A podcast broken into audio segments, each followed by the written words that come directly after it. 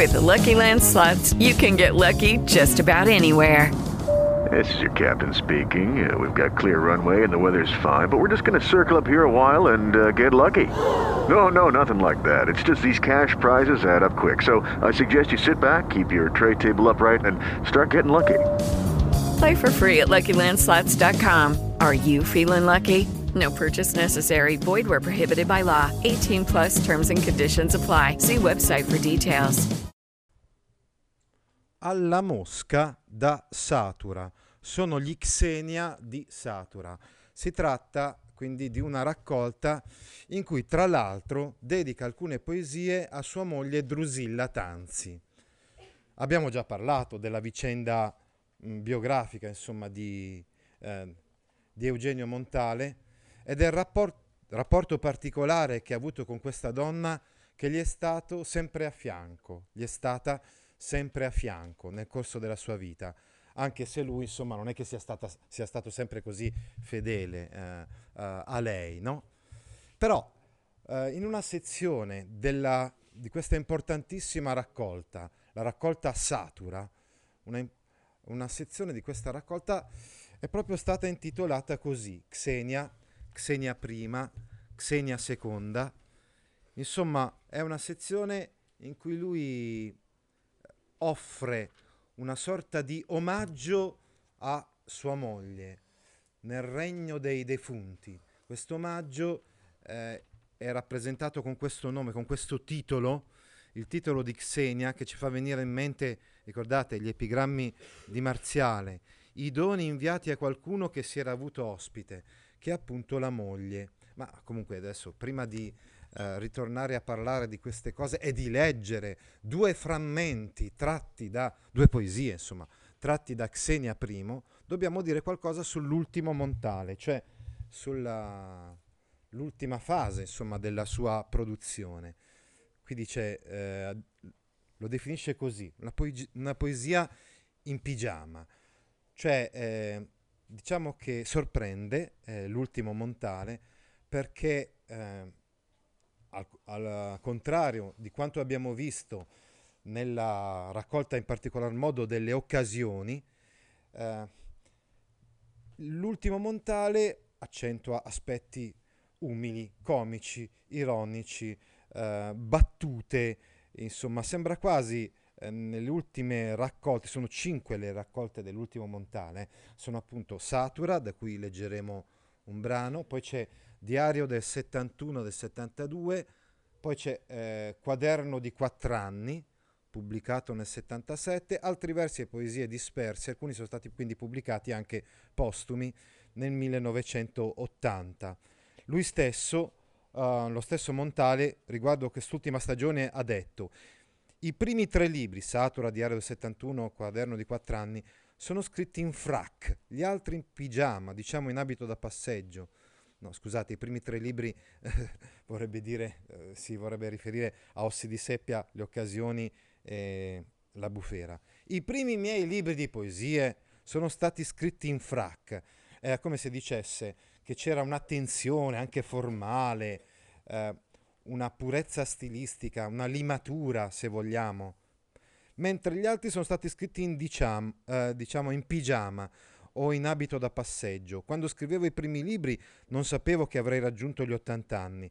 Passati gli anni, guardando, guardandovi dentro, ho scoperto che si poteva fare altro, l'opposto anche di quello che avevo fatto prima. Cioè una poesia molto più leggera, molto più immediata, senza eh, quella ricercatezza formale che cioè, noi non ci abbiamo riflettuto molto, ma era molto particolare, raffinata nelle raccolte precedenti. No? Poi c'è anche un fatto di orecchio, di orecchio musicale. I critici non ne tengono abbastanza conto. Ho voluto suonare il pianoforte in un'altra maniera, più discreta, più silenziosa, ma tutto è venuto spontaneamente, non ho programmato nulla. Insomma, Montare, smarrito di fronte ad un'esistenza di cui non riesce a cogliere il senso, si abbandona in queste ultime raccolte poetiche ad una quotidiana ironia, spesso pervasa da caustico o sarcastico disincanto. Beh, il disincanto era una cifra già presente, insomma, in generale abbiamo visto nella sua biografia, nella sua poetica, l'abbiamo intitolata così, la lezione sulla poetica, proprio il disincanto e la speranza. E qui viene accentuata ancora di più in quest'ultima fase della vita. Un po' caustica perché molto critico nei confronti della società del suo tempo, del consumismo e eh, del modo di vivere, come dire, sì è vero, ci siamo liberati da un regime, ma non è che i nostri problemi si siano, siano risolti, anzi, tutt'altro, no? Ecco quindi che nella Satura c'è comunque questo impegno morale eh, che lo caratterizza sempre, la coerenza morale l'abbiamo visto, l'ha caratterizzato in tutta quanta la sua produzione, la varietà di temi, perché sono poesie in cui parla di tantissime cose, eh, parla di frigoriferi appunto piuttosto che della moglie, quindi insomma i temi sono svariati assolutamente. Il quotidiano e la cronaca, cioè può anche essere semplicemente un articolo di giornale che può ispirare una sua poesia. La natura diaristica, queste poesie dicevamo scritte in pigiama, no? e quindi eh, spesso anche con semplici e banali riferimenti alla vita quotidiana. La sofferenza che si fa ironia, quindi dicevamo la cifra dell'ironia prevalente in queste ultime raccolte. Vicino, più vicino qui, Montale al crepuscolarismo, quindi a quella poesia di messa banale, quotidiana che abbiamo visto nell'Amica di Nonna Speranza di Guido Gozzano e anche nella Desolazione di un poeta sentimentale di Sergio Corazzini.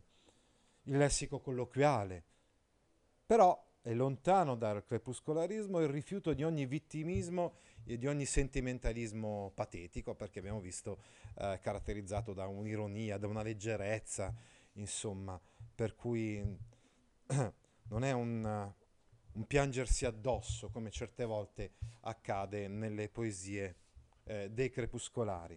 Un modo originale di vedere la vita con grande eh, estraneità, con grande leggerezza, con grande ironia, eh, quindi con grande distacco. Uh, è questo quello che emerge nelle poesie di quest'ultima raccolta.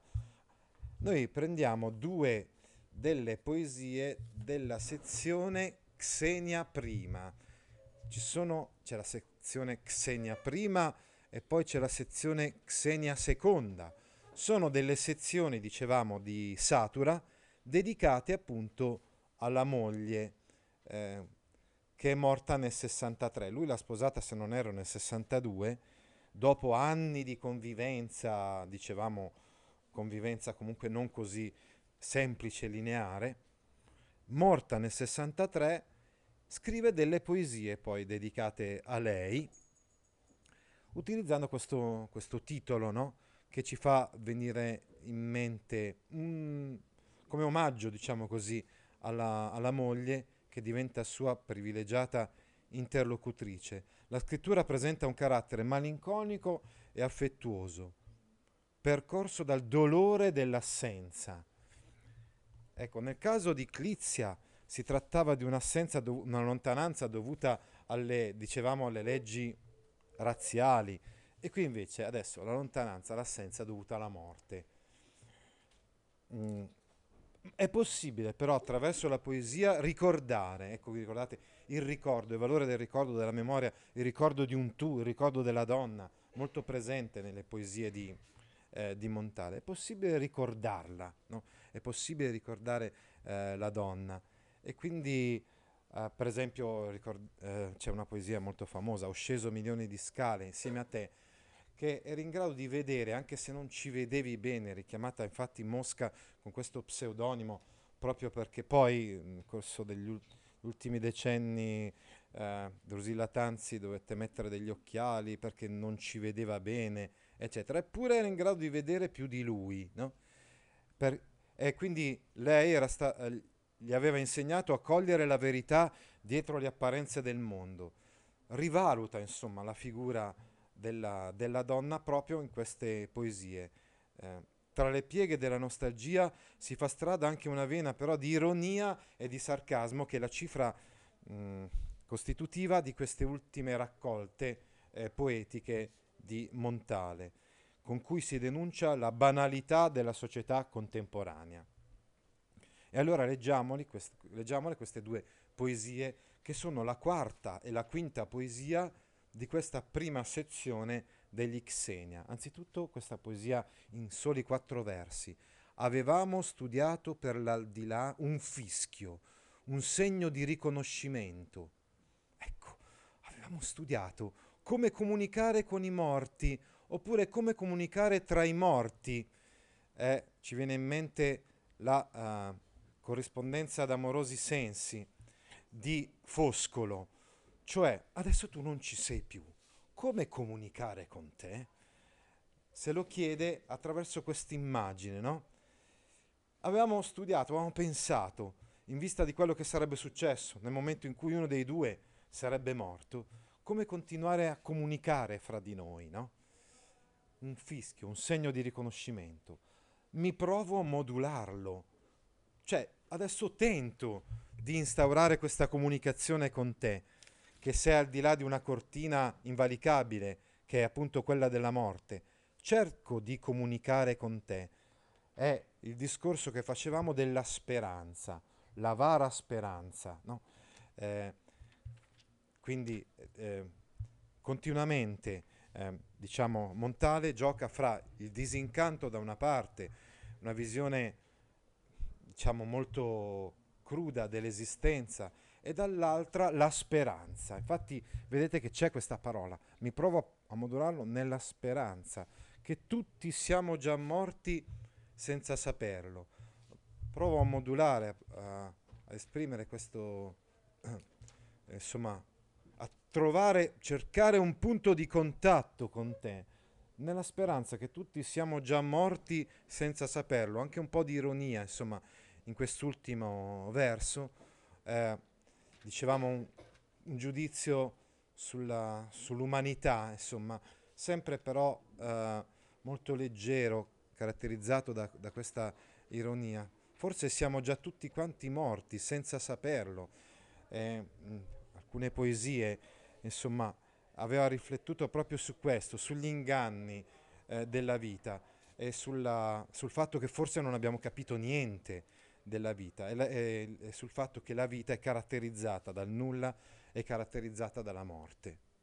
Poi, la poesia numero 5. Non ho mai capito se io fossi il tuo cane fedele e incimurrito o, lo, o tu lo fossi per me.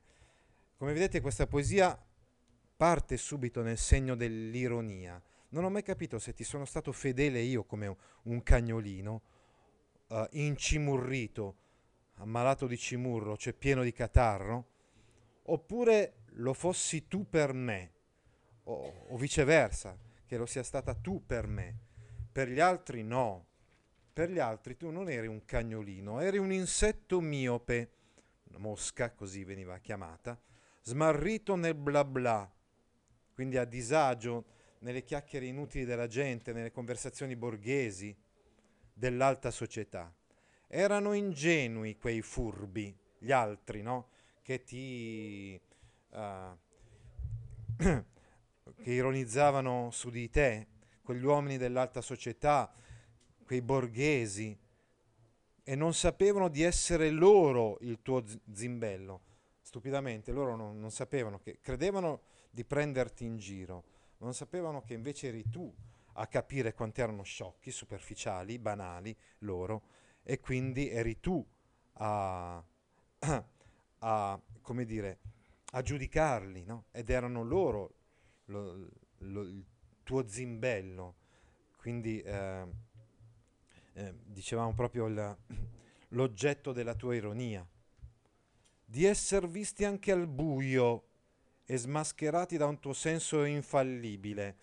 Ecco, la parola smascherati ci fa venire in mente eh, Pirandello. I borghesi indossano delle maschere. C'è però chi eh, è più cosciente, più consapevole eh, di queste convenzioni e riesce a farle cadere, a smascherare. Ecco, la moglie di Montale era pro- una persona del genere.